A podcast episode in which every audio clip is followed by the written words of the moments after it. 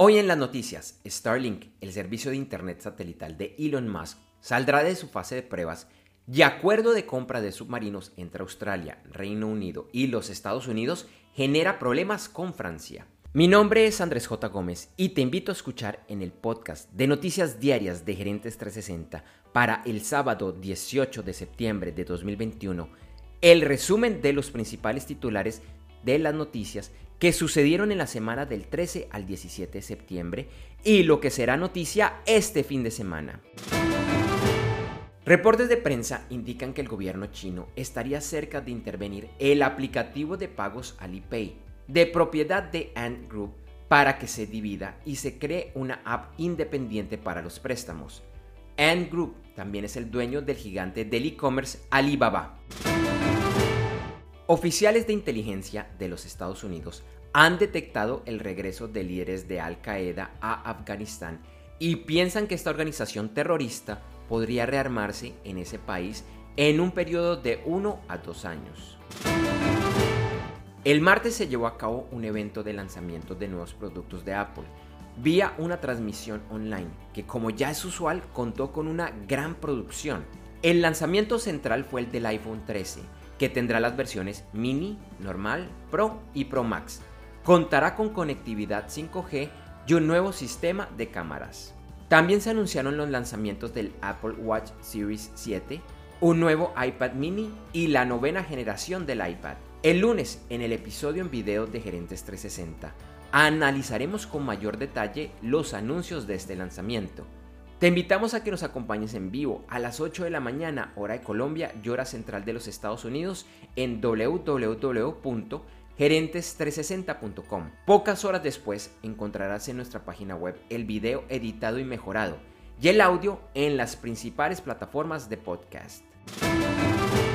Un juez del Tribunal de Bancarrotas de Nueva York aprobó el plan de Avianca para salir de la quiebra la propuesta de la aerolínea es canjear con sus acreedores 935 millones de dólares de deuda por el 72% de la propiedad de la empresa. Ahora los acreedores en los Estados Unidos y Colombia deberán dar su visto bueno a esta propuesta.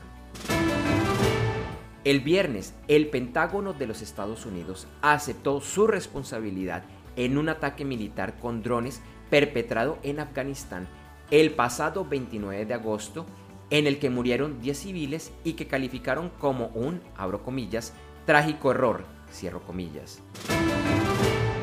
El anuncio realizado hace un par de días acerca de la compra de varios submarinos por parte de Australia, con apoyo de los Estados Unidos y el Reino Unido, con el objetivo de contrarrestar el poder de China, trajo consigo una tormenta política con el gobierno francés.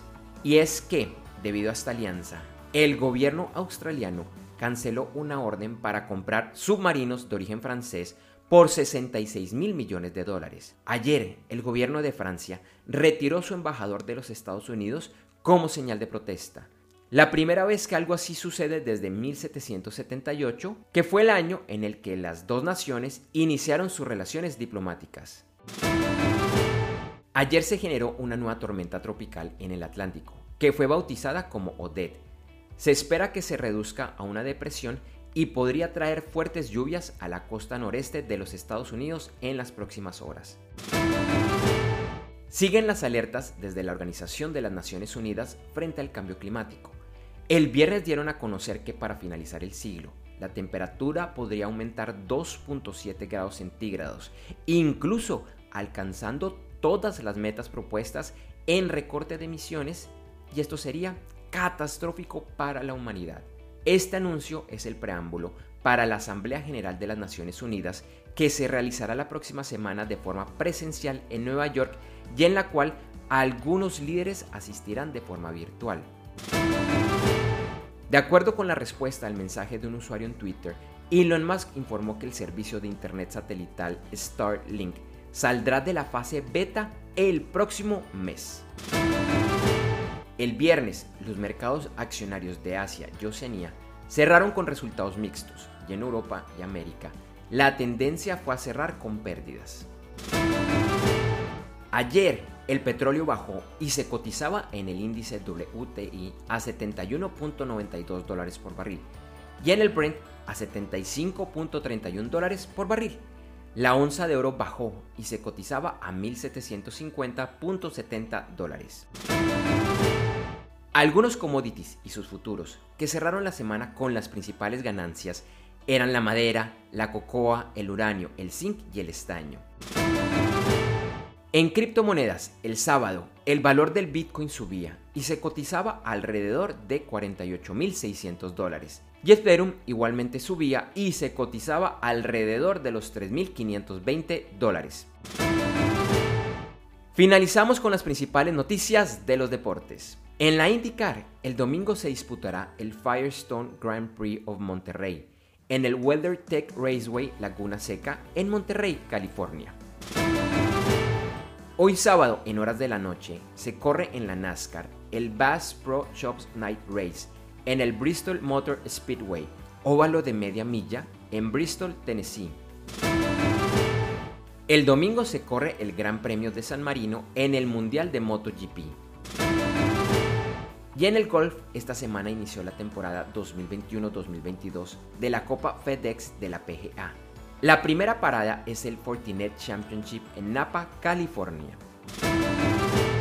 Gracias por escuchar este episodio de Noticias Diarias de Gerentes 360 y te invitamos a que te suscribas en tu directorio favorito de podcast buscándonos como Gerentes 360. También encontrarás este y todos los episodios de Noticias Diarias de Gerentes 360 en nuestra página web www.gerentes360.com. Te recordamos que Noticias Diarias de Gerentes 360 se publica de lunes a viernes en horas de la madrugada de América y es un corto podcast con los titulares de las principales noticias en el mundo para empresarios, emprendedores, gerentes, CEOs y miembros de la alta y la media gerencia para empezar el día bien informado. Además, todos los lunes, martes y el lunes es festivo o feriado en Colombia, vamos en vivo con nuestro programa principal de Gerentes 360 a las 8 de la mañana hora de Colombia, Ecuador, Panamá y Perú. Este programa es un videoblog de unos 35 a 45 minutos de duración donde además de las noticias contamos con entrevistas, invitados, análisis y mucho más. Lo puedes seguir en vivo ingresando a www.gerentes360.com y un par de horas después de finalizar la transmisión en vivo encontrarás la versión de solo audio en los principales directorios de podcast. Feliz día, éxitos en tus negocios y nos vemos o nos escuchamos pronto.